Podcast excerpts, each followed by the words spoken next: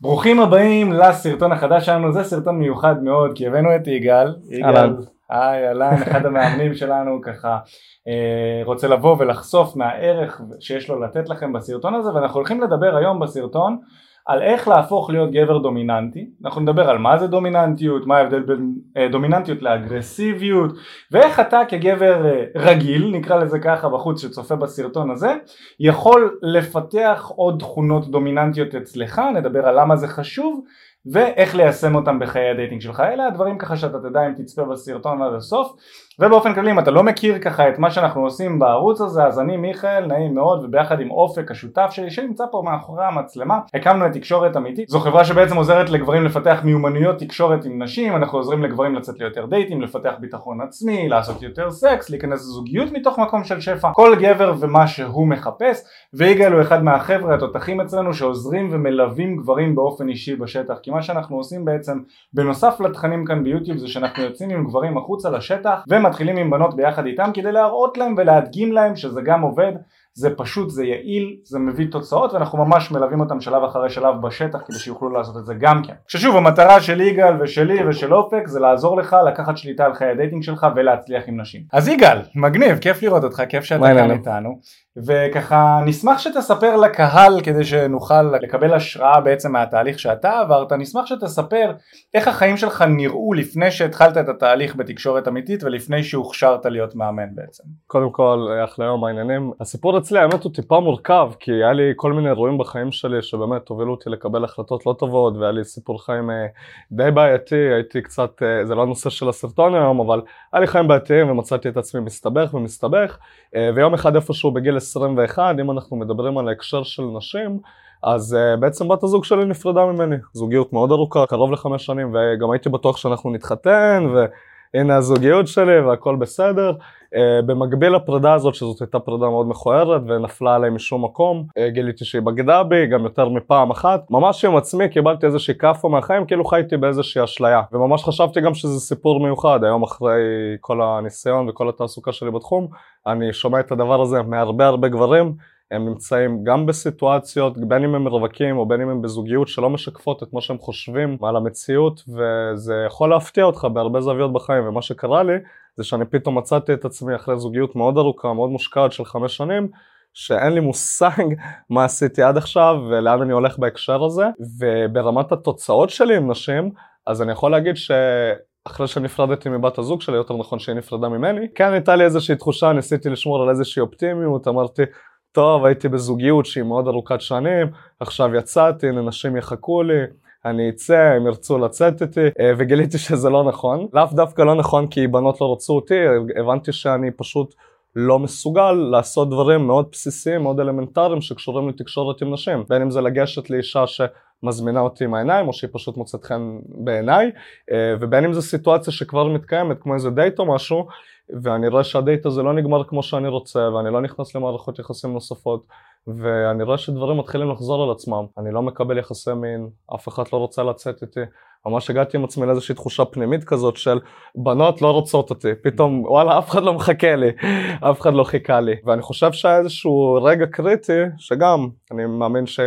רוב הגברים שרואים את הסרטון הזה הגיעו ככה שפשוט חיפשתי איזה ערב איך מתחילים עם בחורה בישראל, איך מתחילים עם בחורה באינסטגרם, אה, במחשב, בגוגל, ביוטיוב. מהר מאוד מצאתי את עצמי צופה בסרטון של אופק ואחרי סרטון שתיים ממש כבר יצרתי קשר ורציתי לדעת על מה מדובר. באתי לאימון ניסיון, משם הכל היסטוריה. אני חושב שתיארת מאוד יפה את מה שהיה לפני התהליך שלך, אולי תתאר בכמה משפטים איך החיים שלך נראים עכשיו, איך התהליך הזה עזר לך, ולמה בעצם הבן אדם בצד השני שרוצה ללמוד להיות, איך להיות יותר דומיננטי ואיך להיות יותר מוצלח עם נשים באופן כללי, למה שהוא יקשיב לך? תראה, בסוף אני בדעה האישית שלי, אני חושב שאף אחד לא צריך להקשיב לאף אחד שאו שהוא לא רוצה או שהוא לא מרגיש שבאמת יכול לעזור לו להתקדם לעבר המטרות שלו, אני יכול לדבר נטו מתוך ניסיון חיים אישי וניסיון חיים שם יש לי גם שעבדתי עם גברים נוספים. ביום שאני הגעתי לפה לאימון ניסיון עם אופק, אני הייתי כבר אחרי תהליכים מאוד משנה חיים.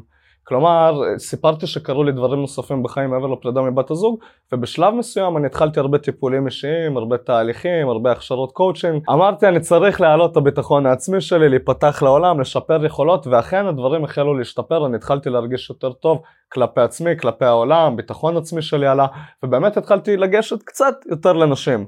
האם התוצאות שלי השתפרו בצורה דרסטית? לא. אה, ביום שהתחלתי להתעסק במה צריך לקרות ספציפית מול נשים ולא רק ברמת התחושה הפנימית שלי, שם דברים בחוץ, מה שנקרא, בעולם הפיזי, גם התחילו להשתנות ואני חושב שזה מאוד מאוד חשוב להבין שבעצם לפחות מהמקום שאני רואה את זה, יש איזה שם שני תהליכים שמתקיימים. אחד זה איזשהו תהליך רגשי וצמיחה אישית שלנו כבני אדם, התפתחות אישית, אה, בניית יכולות מסוימות, ושניים תרגול שלהם כדי לייצר תוצאה ספציפית. ואם אני רציתי להשתפר מול נשים, הייתי צריך להבין שאני לא פועל מספיק מול נשים. כלומר פעלתי הרבה מאחורי הקלעים, עשיתי מדיטציות, קראתי ספרים, עשיתי טיפולים, והדבר הזה כן גרם לתזוזה מאוד מינורית. התזוזה הגדולה הגיעה בסופו של דבר כשיצאתי החוצה והתחלתי לפנות לנשים, להציג להם מי אני, באיזשהו מקום להציג מי אני לעולם וגם לדרוש דברים מסוימים. לדעת איך לדרוש, זה גם משהו בתהליך הזה, אבל uh, אני חושב שזה הדבר המהותי שהשתנה. כלומר התהליך הזה הפך להיות מנטו בראש שלי ובתחושה הפנימית שלי, והוא התחיל לקבל ביטוי פיזי. צריך לפנות לנשים, צריך לדבר איתן, צריך להציע את עצמך, צריך לדעת איך לעשות את זה, ואחרי הרבה פעמים הדבר הזה מתחיל לקבל צורה, באמת שינויים מתחילים לקרות, אה, ולא רק מה שנקרא בהרגשה, אני רק מרגיש יותר טוב. אז באמת זה מה שגרם לי ללכת על זה עד הסוף, אתה יודע, בזמנו. אני פשוט הגעתי לשטח וראיתי שבשעה 90 דקות אני עושה משהו שחלמתי לעשות שלוש שנים, ברמת הפעולות, עזוב רגע תוצאות, גם לזה יש מקום, אבל ברמת הפעולות אני רואה שאני מצליח לבצע משהו שתקופה ארוכה הרגשתי שאני רוצה לעשות ולבד עם עצמי לא הצלחתי. הדבר הזה גרם לי להתמסר ולהבין שיש פה איזשהו תהליך שהוא אפשרי עבורי, גם ברמה הפיזית ולא רק, אתה יודע, בוא נרגיש יותר טוב, בוא נהיה אופטימיים, אה, ובאמת השינויים התחילו לבוא, התוצאות התחילו לבוא. היום אחרי שאני בערך ארבע שנים בתחום, אני מסתכל אחורה, התוצאות שמאחוריי לפעמים נשמעות לי הזויות, כאילו זה אפילו לא אמיתי, אני מספר את זה, זה כאילו כל כך לא מתאים לאישיות שלפעמים אני מציג לאנשים, אומרים לי, אתה באמת? כן, זה באמת המצב, וזה נטו מהמקום הזה של לעשות את מה שצריך ולא רק את מה שמרגיש לי. כן. בוא באמת נתכנס לתוך הנושא עכשיו של הדומיננטיות ותספר לנו קודם כל מה זה גבר דומיננטי לדעתך וגם למה חשוב לפתח דומיננטיות. אז קודם כל בעיניים שלי זה קטע שאתה אומר את זה. כי כל החיים, אפילו באיזשהו מקום עד היום, תמיד יש לי איזושהי הרגשה פנימית של דומיננטיות, צריך לעבוד על זה יותר ויותר, ומהסביבה שלי, אני כל הזמן שומע שאני איזשהו באמת מודל לחיקוי בקטע הזה של דומיננטיות. קודם כל אני רוצה להעלות את זה מהמקום של לפעמים איך שאנחנו רואים את הדברים היא לא המציאות. ואני חושב שנורא חשוב שקודם כל גבר דומיננטי זה מישהו שיודע לקחת שליטה על סיטואציות. עכשיו, מה זאת אומרת שליטה? זה לאו דווקא אומר שכל הדברים קורים בדיוק כמו שאני רוצה, בסדר שהם יקרו, או שבדיוק אני אקבל את התוצאה שאני רוצה בכל פעם שאני מנסה לעשות משהו או להסתכן, אלא איך אני מגיב לסיטואציה שבה אני דווקא לא מקבל את מה שאני רוצה. כלומר, לא תמיד אני מקבל את מה שאני רוצה, אבל תמיד אני יכול לשאול את עצמי, אוקיי, מה אני יכול לעשות כדי להשפיע על הסיטואציה? מה אני יכול לעשות כדי להתקדם לעבר המטרות שלי, או אם קורה לי משהו שאני לא רוצה שיקרה לי, מה אני יכול לעשות כדי להעלים את זה מהחיים שלי? כלומר, בתור גבר תמיד יש לנו איזושהי יכולת לקחת אחריות על דברים ולתקן אותם, ואני יודע את זה שוב מתוך אה, אירועי עבר שהם היו נורא משנה חיים, ומצאתי את עצמי עם איזשהו גב לקיר, זה כאילו שאני משנה את חיי לטובה, או שאני ממשיך באיזשהו קו שהיה מוביל אותי למקומות אחרים, בטח לא לשבת איתך פה בחדר ולדבר על דברים כל כך עמוקים ומפתחים. אז דומיננטיות קודם כל זה הבנה שיש לי אחריות ויש לי את היכולת לקחת אחריות על כל סיטואציה. זה משתנה בין סיטואציה לסיטואציה, אנחנו לא יכולים לקבוע מה קורה, אבל אנחנו תמיד יכולים לבחור איך אנחנו מגיבים. אתה מסתכל על הסיטואציה, מסתכל על מה בשליטתך שם, ובזה אתה מתמקד. בדיוק. זאת אומרת בעולם שבו הרבה אנשים כזה באים ומתלוננים, אה יוקר המחיה, נשים ישראליות ככה וזה, אתה בעצם אומר הגבר הדומיננטי מסתכל אוקיי מה בתוך המסגרת הזאת של הדברים בשליטתי, על זה אני שם פוקוס ואת זה אני עושה כמו שאני רוצה שיועיל. בדיוק, בסופו של דבר אני לא המצאתי אף משחק. אני נכנסתי למשחק הזה של בין אם זה חיים, קריירה או מה שאנחנו מדברים עכשיו שזה נשים. ואני חושב שבכל אחד מהם אנחנו חייבים להבין שיש דברים שהם בשליטתנו ואלה הדברים היחידים שאנחנו באמת יכולים לעשות. ואני חושב שבאיזשהו מקום גם כשאנחנו מתמקדים רק במה שאנחנו יכולים לעשות אנחנו תמיד נהיה בעשייה ובתחושה של התקדמות, כבישת מטרות וזה גם משדר למוח, משדר לתת המודע אתה דומיננטי, אתה יכול ללכת על הדברים שאתה רוצה ולהשפיע עליהם באמת. ולמה זה חשוב עם נשים ספציפית? להיות דומיננטי, אם בכלל לדעתך. אני חושב שספציפית עם נשים, כולם מחפשים להיות מובלים. בתור בני אדם באופן כללי. אה, ואני חושב שנשים קצת יותר מגברים, במיוחד בהקשר של מערכות יחסים. כלומר, אני חושב שבאיזשהו מקום, אם אנחנו מסתכלים גם על סיבות שהן טיפה יותר פרה-היסטוריות, מה קרה בעבר, מאיפה האבולוציה של כל הנושא הזה של דייטים, מערכות יחסים וכדומה, הגיע, אז אנחנו יכולים לראות שהרבה פעמים הגברים היו הכובשים, המובילים, מה שנקרא יוצרי הסיטואציות והתנאים, והנשים היו אני אקל עליך כדי שתוכל לייצר את הסיטואציות בשבילנו לצמוח בה כמו שצריך. והדבר הזה הגיע איתנו עד היום לעולם המודרני. בסופו של דבר אני חושב כמה שאישה היא לא, יש לה אנרגיה שהיא אולי אה, גברית או זכרית או שהיא לא דומיננטית בעצמה, בטבע, בעומק שלה, היא תמיד תשמח יותר לצאת עם גבר שהוא מעט יותר דומיננטי ממנה. זה בהקשר של דומיננטיות קלאסית, בהגדרה שלה. אם אנחנו מדברים על פרקטיקה, אנחנו צריכים ללמוד לשים את עצמנו בעמדה שהיא מובילה את הסיטואציה מול אישה.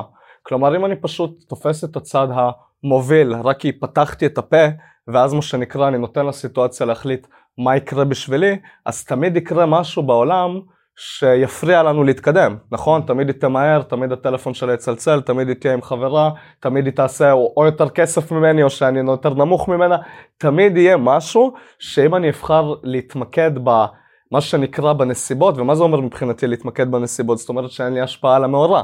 זאת אומרת שאו שזה קורה או שזה לא קורה, ואז הדומיננטיות, הרי המילה דומיננטיות מגיעה ממקום של שליטה.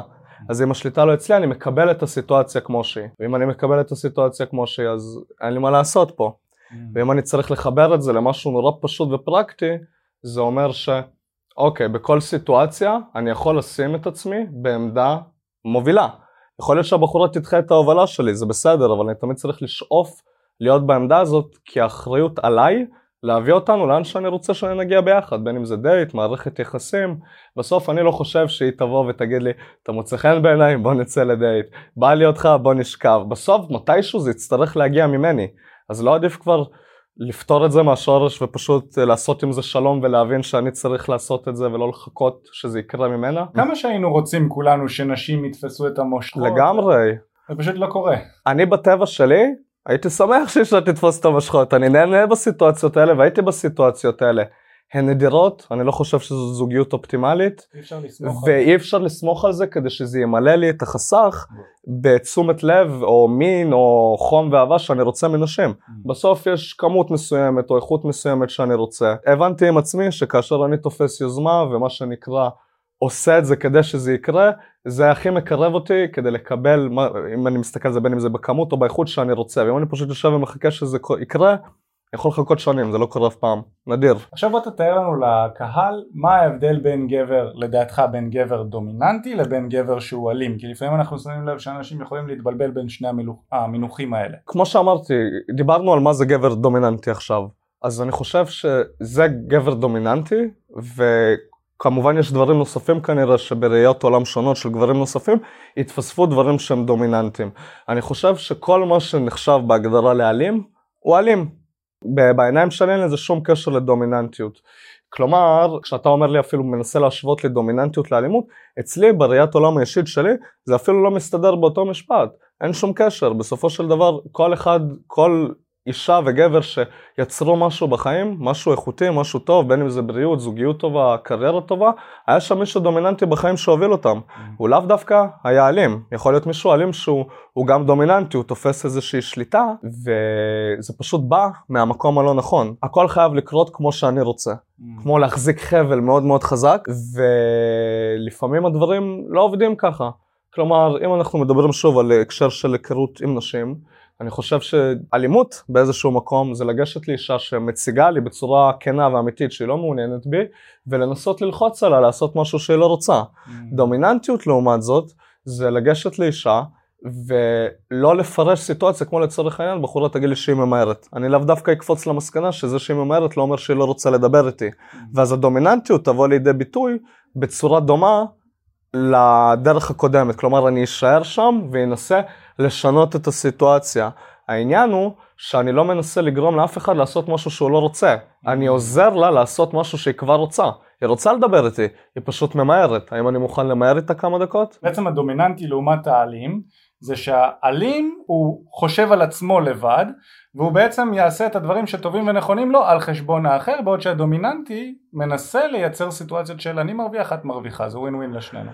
אם אני צריך לסכם את זה במשפט מאוד פשוט, אתה יודע, בתוך לא עכשיו המאמן יגאל אלא בן אדם רגיל יגאל כזה וגדל בבית עם משפחה וסביבה שגם אתה יודע, לא, לא יעזרו לו בקטע הזה בחיים. Mm-hmm. אני חושב שאלימות זה סוג של אתה טועה ואתה צריך לעשות את מה שאני אומר ומה שאתה חושב ומה שאתה מרגיש לא רלוונטי בשום צורה, כאשר דומיננטיות זה יותר אוקיי.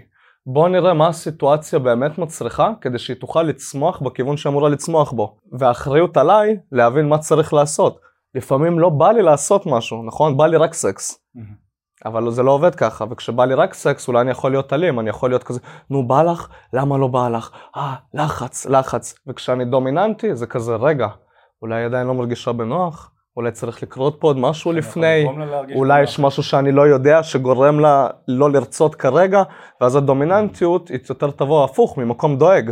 אני. מספיק דומיננטי כדי לקחת שליטה באמת על הסיטואציה, לא על מה שאני רוצה. לשים לב לצרכים שלה. לשים לב לכל האלמנטים שקורים ולא רק למה שאני רוצה. מדהים, אז שאלה הבאה יגאל, אנחנו נחזור עוד פעם לתחילת או לפני התהליך שלך אפילו, האם היית מגדיר את עצמך כגבר שנולד דומיננטי, האם היית דומיננטי לפני התהליך שלך בהצלחה עם נשים? זה ממש שאלה מעניינת, כי באמת אני בלב שלם חושב שהתשובה היא כן ולא. זה תלוי באיזה סיטואציה אני מסתכל וגם מה חשבתי על עצמי באותה תקופה, כמה רמת האמונה שלי גדולה באותה רגע. כמו שכבר ציינתי לפני זה בשלב יותר מוקדם בסרטון, זה ממש הפתיע אותי כשמיכה רצה לנהל את הנושא של הסרטון על הנושא הזה, כי אני בחיים שלי אף פעם לא הגדרתי את עצמי כגבר הכי דומיננטי, למרות שמהסביבה שלי תמיד הייתי שומע של אתה כן, אתה לא מציג את זה כמו שצריך, אתה לא מנגיש את זה. בשלב מסוים אף פעם לא הבנתי מה זה אומר. והיום אחרי הרבה ניסיון, אחרי הרבה הכשרות מאמנים וגם המכה האישית שלי בהתפתחות אישית, אני חושב אז שלכל בן אדם יש איזושהי זירה שבה הוא דומיננטי, איזושהי סיטואציה, כלומר גם האיש הכי חלש, לא יודע, שהכי לא הלך לו בחיים, פתאום הבית שלו עולה באש, אז אתה תראה אותו כזה, תפסו את הדברים, בואו נצא, פתאום תופס יוזמה. אז אני חושב שבאיזשהו מקום זה קיים בכולם, כי ההישרדות שלנו כרוכה בדבר הזה, וכגברים יש לנו אחריות, אפילו מחויבות אישית לעצמנו, להבין איפה אנחנו יכולים להביא את זה לידי ביטוי בחיים שלנו בצורה שתעזור לנו. אם אנחנו מסתכלים עליך ועושים זום אין עליך, איך החיים שלך נראו מבחינת דומיננטיות לפני אתה? אני חושב שניסיתי הרבה פעמים להיות מרכז העניינים בצורה לא אינטליגנטית. Mm. הייתי מנסה להיות הכי רועש, הכי מצחיק, זה שבאמצע, ועם הגיל כשהתחלתי, המשכתי לחיות והדברים התגלגלו, הבנתי שפתאום הרבה דברים קרו מתחת לאף שלי ואפילו לא שמתי לב אליהם. Mm. ואז באמת התחלתי לשאול את עצמי, האם אני באמת דומיננטי או כריזמטי כמו שאני חושב, אני כזה מיוחד, והייתה תקופה שהבנתי, לא, אתה לא עושה את זה נכון, זה לא אמור להיראות כמו שאתה עושה את זה. היום אני מרגיש הרבה יותר דומיננטי, וזה קטע, כי היום אני... מתאמץ הרבה פחות כדי להשיג תשומת לב או להיות אה, רועש כמו שנקרא בחדר. אם אתה שואל אותי למה זה קשור, אני חושב שזה הרבה למידה גם של מה זה דומיננטיות, אה, בתיאום ביחד עם איך, איך זה יכול לשרת את המטרות שלי וגם פיתוח אישי. הרי אני עברתי הרבה תהליכים אישיים. אם אני צריך שוב לסכם את זה במשפט, פעם לא הרגשתי דומיננטי, היום אני מרגיש הרבה יותר דומיננטי. אני אשמח ככה בשביל האנשים שצופים ושומעים שהיית דומיננטי אז, אולי בצורה לא כל כך אינטליגנטית, ועברת איזשהו תהליך כדי להפוך להיות גבר דומיננטי יותר, ולהסתדר יותר בחברה ולהוביל דברים לפי מה שאני מבין ממך. כי הרי אתה אומר ש... היית דומיננטי בעבר, אבל רגע, עם נשים, בואו אולי נחדד את זה באמת, עם כל הנושא של נשים, הרגשת שהיית דומיננטי? חד משמעית שלא. אוקיי. אני במשך שנתיים, השיחות היחידות שלי עם נשים, זה היה אחרי חמש כוסות וודקה בערך, והמשפט היחידי שיצא לי מהפה זה הסתכלתי עליך כל הערב, בואי נחליף טלפונים. לא יודע, אולי היה לי חיוך יפה, אולי אנרגיה טובה, אחת ל-20-30 הייתה יוצאת איתי לדייט במתכונת הזאת, mm. וגם זה, בוא נגיד, לא הייתי הכי מתלהב מה... מהאנשים או, או, או מאיך שזה, כן, גם מהאישה עצמה או מהסיטואציה, אתם יודעים, הייתי מבואס. הייתי אומר לעצמי, מה, אני צריך כל הלילה לבלות ולשתות בשביל להוציא משפט, ואם היא תרצה אז יש לי מזל ואם לא, לא. הרגיש לי שזה לא אמור להיראות ככה, שזה אמור להיות משהו שהוא כמו כמו הבריאות שלי, כמו, כמו הלימודים שלי, כמו כל דבר שהוא יכול להיות בשליטתי. זה מעניין כי זה ממש מתנגש או מתחבר לסיטואציה הזו שאמרת שהיית דומיננטי בחיים שלך באופן כללי ועם חברים, אבל עם נשים ספציפית? וואו, זה היה זוועה, עם נשים זה כאילו, שוב, אני הייתי בזוגיות מאוד ארוכה ואני לא הייתי מודע לזה שהבעיה הזאת קיימת אצלי. Mm. יצאתי mm. מהזוגיות וחשבתי, העולם מחכה לי, בנות, וואו, עכשיו הם הרוויחו. ואתה יוצא, ולא קורה כלום. בסדר, ועובר שבוע, שבועיים, חודש, חודשיים, שלוש, ואני חברותי, אני עושה רעש, אני חושב שאני דומיננטי. רואים אותך, שמים לב אליהם. שמים לב אליהם, אנשים כן מדברים איתי, ושום דבר לא היה קורה בהקשר הזה. היום אני יכול להגיד שיש פשוט הרבה אלמנטים בתוך השיחה עם אישה, שבהם לא הייתי דומיננטי. כלומר, גם אם הייתי אחרי כמה כוסות של אלכוהול ומסיבה של כמה שעות מתחמם ואיכשהו מוצא את האומץ לגשת, מה היה קורה שנייה אחרי זה? Mm. היא הייתה מגיבה לי טוב, ואז מה? אין לי שום אומץ לגעת בה, אין לי שום אומץ להגיד לה מה אני חושב עליה, אני לא יודע מה אני רוצה, ב...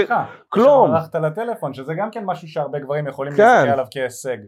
כשאנחנו מתעסקים בזה זה לא בדיוק הישג לקחת ממנה טלפון אחרי שנתת לה איזושהי מחמאה. אפילו לא הייתי נותן מחמאה הייתי פשוט בא ואומר לה כאילו הסתכלתי עלייך תני לי את הטלפון. אה, לא יודע היום בהסתכלות אחורה לא יודע איך יש נשים שיצאו איתי אחרי המשפט הזה זה גרוע זה גרוע רצח. אמרת בעצמך שזה היה איכות מסוימת של נשים. לא נכון זאת הייתה איכות מסוימת של נשים ועדיין אני שואל את עצמי איך הם יצאו איתי איך להבין. כן, זה היה ממש גרוע בעיניים שלי. והיה שינוי בדבר הזה. אז זה מה שעכשיו אני אשמח שנחדד את זה בשביל הקהל שצופה כי זה יכול להיות באמת זיקוק קריטי מהתהליך שלך שאנשים נוספים יכולים להסתכל עליו כהשראה ולקחת את זה לעצמם ולחיים האישיים שלהם. ספציפית אם אנחנו מסתכלים על נשים ועל ההתפתחות שעשית עם נשים מה הפעולות או הדברים שעשית או מה השתנה לך בראש שאתה חושב שזה אחד הדברים המשמעותיים שעזר לך לפתח את הדומיננטיות ספציפית כן. עם נשים שזה אתה יודע האומץ לגשת אליהן האומץ לגעת כמו שאמרת האומץ אה, להחליף מספר טלפון בזמן הנכון מה, מה עשית שם שעזר לך? קודם כל ברמת ה mindset ברמת החשיבה הוצאתי את מה שאני חושב ומרגיש מהסיטואציה ממש שאלתי את עצמי יגאל נגיד אתה מוצלח עם נשים אתה מקבל את כל מה שאתה רוצה. איך זה נראה? בוא נדמיין את זה רגע. והייתי מדמיין איך אני מדבר, איך אני נשמע, איך אני נראה. מי אני? בסופו של דבר, עשור קדימה, נגיד וכל החלומות שלי יתגשמו. מי אני? ואז שאלתי את עצמי, איך הבן אדם הזה פועל? איך הוא פועל? הוא ניגש לאישה כשהוא רוצה, או שהוא מחרטט את עצמו והולך לישון לבד בבית? הוא עובד על עצמו, הוא אומר דברים מסוימים, הוא לא אומר, ולאט לאט, עם עזרה מאנשי מקצוע כמובן, בניתי איזושהי מפה. אוקיי, אם זה האדם שאני רוצה להיות, וזה הפעולות שהאדם הזה עושה, אז אלה הפעולות שאני אעשה, וממש... מה זה הפעולות האלה? אם אנחנו מזקקים את זה פיזית, תכלסית, מה זה הפעולות האלה שעשית? וואי, זה כל כך הרבה, ארבע שנים של תהליך, כן, זה בלי סוף, אבל אם לצורך העניין, לא הייתי... אולי דבר, שניים, שלוש מרכזים. לגשת לנשים, mm. לבטא באמת מה אתה רוצה מהן, לתת לעצמך מקום ללמוד דברים חדשים. קראתי משהו, לא לעשות אותו פעם, פעמיים עכשיו. אה זה הרגיש לי ככה אז כנראה שזאת המציאות. זאת התרופה, צריך לקחת אותה שלוש פעמים ביום במשך תקופה מסוימת כדי שיהיה לה אפקט וככה התייחסתי כל פעם שקיבלתי פעולה חדשה בתהליך. אגב זה לא היה חייב להיות עם מאמן, אתם קוראים ספרים, אתם רואים סרטונים פה, שמאות של סרטונים, בכל סרטון כזה מתוארת איזושהי תובנה, איזשהו יישום שאפשר ליישם אותו. אני חושב שהאחריות שלנו בתהליך הזה היא להבין שהמוח שלי, הגוף, הנשמה והלב יתנגדו לשינוי הזה, והאחריות שלי לתת את ההוראה ושהגוף יבצע, וברגע שהוא יבצע מספיק פעמים, הוא יתחיל להקשיב לך, ההתנגדות תיחלש. זאת אומרת שהדבר שבעצם אחד הדברים שהכי עזרו לך לפתח את הדומיננטיות הזו עם נשים, זה לגשת לנשים במציאות בשטח. זה להחליט מה אני רוצה וצריך שיקרה, mm-hmm. מה הפעולות שצריכות לקרות בשביל שזה יקרה, ובצורה בלתי מתפשרת לבצע אותן. לא תמיד רציתי, לא תמיד הרגשתי טוב. תאמינו לי שגם אני חוויתי דיכאונות ובאסה ואכזבות ודחיות והבריזו לי מדייטים וכל סיפור שאתם יכולים לדמיין. ויחד עם זאת היה לי מאוד ברור שזאת התרופה. ואם אני לא אכניס אותה לגוף שלי, לא משנה כמה הוא דוחה אותה, השינוי הזה לא יקרה. אם אנחנו מדברים על פעולות ספציפיות, כל תהליך הוא שונה וכל תקופה היא שונה, אבל זה חד משמעית מתקשר לגשת לנשים, ללמוד איך לבטא את עצמך, ללמוד להציע הצעה מסוימת, לדחוף לשם, ללמוד להתמודד עם דחייה, ללמוד להיות חיובי בראש, וכל מה שאני חושב שצריך כדי להיות מי שאני רוצה, ולהבין מה הפעולה שצמודה לזה בחיים, תכלס. ולהתחיל לעשות אותה. חזק, אני גם חושב שזה במדרגות, זאת אומרת לגמרי. לפעמים אנשים חושבים על התוצאה הסופית. אני רוצה להיות דומיננטי עם נשים, מה אני רואה כדומיננטי? אני רואה גבר דומיננטי כאחד שניגש לבחורה ולוקח ממנה טלפון. אוקיי, זה כמו, אתה יודע, אתה מגיע למשחק כדורגל ואתה כבר מדמיין את עצמך מבקיע 100% נכון. מהגולים, כשאתה עוד לא יודע את החוקים של המשחק, מה זה יד, מה זה נבדל. אז אחד מהדברים שצריך לעשות בדרך לשם כשאתה רואה את התוצאה הסופית לפי איך שאני רואה את זה זה לעשות את הפעולות הראשוניות המיידיות שאתה יכול לעשות אותן להתחיל לראות איך זה מרגיש לראות איך זה עובד לשפר אותן לשדרג אותן ואז להתקדם עוד קצת ואז עוד קצת ואז עוד קצת ובסוף התוצאה עצמה תגיע. אבל בתכלס אם אנחנו רוצים לבנות את הדומיננטיות הזו כרגע אתה אומר לפי מה שאני מבין ואני מסיק ממה שאתה אומר אתה אומר שאחד הדברים שהכי עזרו לך זה קודם כל לגשת לנשים בשטח אתה ניגש, אתה לומד איך לבטא את עצמך, אתה לומד איך להציע הצעה, אתה גם כמובן מתמודד עם דחיות והכל, זה היה בעצם הדרגתי אצלך או שזה היה בבום טראח, איך, איך התהליך הזה היה נראה אצלך? אני בן אדם שלא לין, כן? להגיד לכם שזה הדבר הכי טוב ובריא ותקין, אני לא חושב, אני חושב שכל דבר בחיים זה מכלול של הרבה דברים קטנים ובסופו של דבר אנחנו חייבים לבנות את זה בהדרגה, לא משנה איזה בן אדם, אי אפשר לטפס 20 מדרגות בצעד אחד, זה חייב להיות, יש כאלה אולי מטפסים 2-2, אתה יודע, הם קצת יותר בריאים, יותר חזקים, הכל בסדר, עדיין חייבת להיות הדרגה של צעדים ברורים ויחסית קטנים, עם מרווח קבוע ביניהם גם. עד היום, כשאני מנסה לפתח את עצמי בתחומים נוספים, או גם בהקשר של נשים, אני לא עכשיו, טוב עכשיו אני הולך ואני המטרה שלי היום להביא מישהי הביתה בחצי שעה. Mm-hmm. לא, אני נותן לעצמי פעולה אחת שאני עובד עליה היום, mm-hmm. שאולי אמורה לתרום לי במטרה מסוימת, כן? אבל uh, חד משמעית, אני גם בתחילת הדרך, אף פעם לא היה לי איזשהו רעיון בראש, אה, עכשיו אני אצא, אני אתחיל עם נשים, בום טראח, אני אמור להצליח איתם. לא, לא, לא, האמת שמה שהכי משך אותי זה שאני באתי לאימון היכרות אחד, אני לא יודע מתי זה היה כבר לפני ארבע וחצי שנים בערך, באתי לאימון היכרות אחד ודווקא בהתחלה ניגשתי, זה מצחיק, בתחילת האימון הרגשתי טוב, ניגשתי, שאלתי פה שעה, שם כיוון, ופתאום דווקא בבחורה שלישית רביעית התחיל לי עומס רגשי חזק מאוד ונתקעתי, לא יכולתי לגשת יותר. מה שמאוד גרם לי להגיד אוקיי יש פה משהו אמיתי זה שראיתי ממש איך בדקה 2-3 של עבודה מנטלית מסוימת עם אופק בשטח בצורה פרקטית הרגש הזה השתנה והצלחתי עוד פעם להגיע למצב מפוקס וחושב שתוך כדי אני ניגש mm-hmm. ואז הבנתי אוקיי הוא בכלל לא דיבר איתי על נשים או על המשמעות של מה שאני עושה פה הוא דיבר איתי על משהו קטן שלא קשור בכלל שאני חווה. Mm-hmm. ואז זה מאוד מתקשר לי למה שאתה אומר, כי זה גם מה שקורה באימוני השטח, אנשים חושבים שאתה בא, וזה כזה יאללה בוא נתחיל עם 20 בחורות. ממש לא, אנחנו בכל פעם עובדים על מכלול אחר בתהליך הזה, אה, יכול להיות זה מנטלי, יכול להיות זה משהו רגשי, והכל דרך עבודה פיזית בשיחה עם נשים, כדי לאט לאט לבנות את המפה הזאת, שתוכל יום אחד ללכת בה לבד, mm. אה, מה שנקרא. אי אפשר לצאת, אתה יודע, פעם ראשונה למסע של עשרות קילומטרים, מתחילים מטיול קטן, mm-hmm. מגבירים, לאט לאט עושים לילה אולי, אוקיי. כן, זה ממש ככה, וזה ככה בכל דבר, חשוב לזכור את זה. כל מי שמתאמן למרתון, אני לא מכיר מישהו שבאימון הראשון אמר יאללה, היום אני מנסה לרוץ 38 קילומטר. זה, זה לא עובד, תהליך יש תהליך מסוים בדיוק.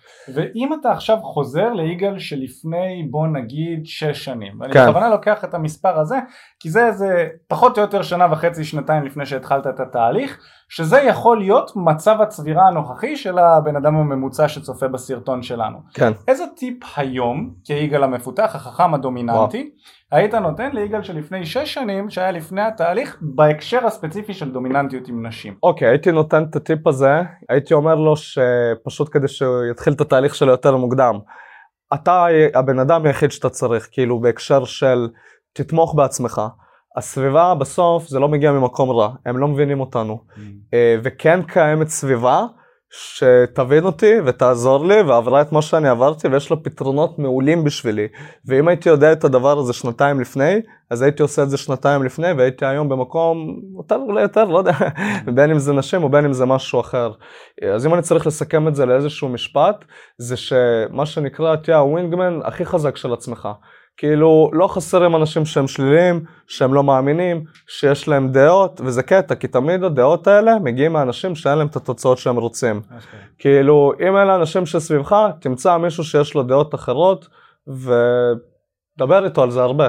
באמת, שישטוף לך את המוח. אם אני לא יכול לעשות את זה לעצמי, תמצא אנשים אחרים שישטפו לך את המוח בכיוון טוב, בכיוון של המטרות שלך. כן, שידחפו אותך לפעולה. כי בסוף ההבדל היחיד בין מי שיש לו את מה שהוא רוצה למי שאין לו, זה פעולות. אין פה קסם, אף אחד לא נולד עם איזשהו גן איקס.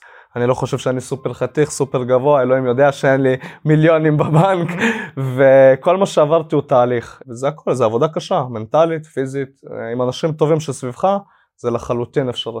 איזה יופי, יגאל, תודה רבה, איזה רעיון מדהים, איזה אני כיף. ממש ממש תודה, אהבתי, אחי. אחי, סחטיין, תודה רבה, זה אחי. להיט, ואיך אנשים יכולים למצוא אותך אם הם רוצים לשאול אותך שאלה? אז קודם כל אתם יכולים להצטרף לקבוצות פייסבוק שלנו תקשורת אמיתית, אני כל הזמן מפרסם שם פרסומים, אני אחד המנהלים בקבוצה, אם אתם מעניין אתכם אתם יכולים לחפש אותי גם בפייסבוק בעברית יגאל שס, אני לא כל כך פעיל מדי פעם אבל אתם תמיד יכולים לשלוח לי הודעה ולפנות אליי, והדלתות שלנו פתוחות לכולם, אנחנו אוהבים לתת שירות ולעבוד עם האנשים שלנו, כולנו היינו פה תלמידים, אז זה ממש ככה. אנחנו גם נשים קישור ככה אולי לפייסבוק שלך, אפשרי לחלוטין. של הסרטון, נשים קישור לפייסבוק שלך, מי שירצה להתעניין, לשאול שאלות, אה, להתעניין בתהליך שלך, אולי לקבל הכוונה ממך, אז ככה נשים, תוכלו ליצור קשר עם יגאל בשמחה. אחי, מה הולך? תודה רבה שהקשבת לפודקאסט. אם אתה רוצה לשמוע את התכנים הנוספים ברגע שהם יעלו, כל מה שאתה צריך לעשות זה להירשם לפודקאסט איפה שאתה לא צופה בזה, פשוט תלחץ על לעקוב, וככה אתה תראה את התכנים האלה כשהם עולים. מעבר לזה, אם אתה רוצה לעבוד איתנו בשיטת חמשת השלבים, אתה מוזמן להצטרף לשיחת ייעוץ חינמית לגמרי. איך נרשמים לשיחת הייעוץ הזאת? אתה לוחץ על הלינק שנמצא איפשהו באזור כאן, זה מעביר אותך לדף ששם אתה יכול להשאיר את הפרטים שלך, וגם אתה יכול לרשום תקשורת אמיתית בגוגל, והדף הראשון שתראה כנראה גם יפנה אותך לשם. ברגע שאתה משאיר את הפרטים, אחד מהאנשים שלנו ייצור איתך קשר, כדי להבין בדיוק איפה אתה נמצא מבחינת חיי ה dating שלך, לאן אתה רוצה להגיע, ומהו המסלול הכי נכון ומדויק בשבילך. ויאללה אחי, אנחנו נתראה בפעם הבאה, יאללה ביי.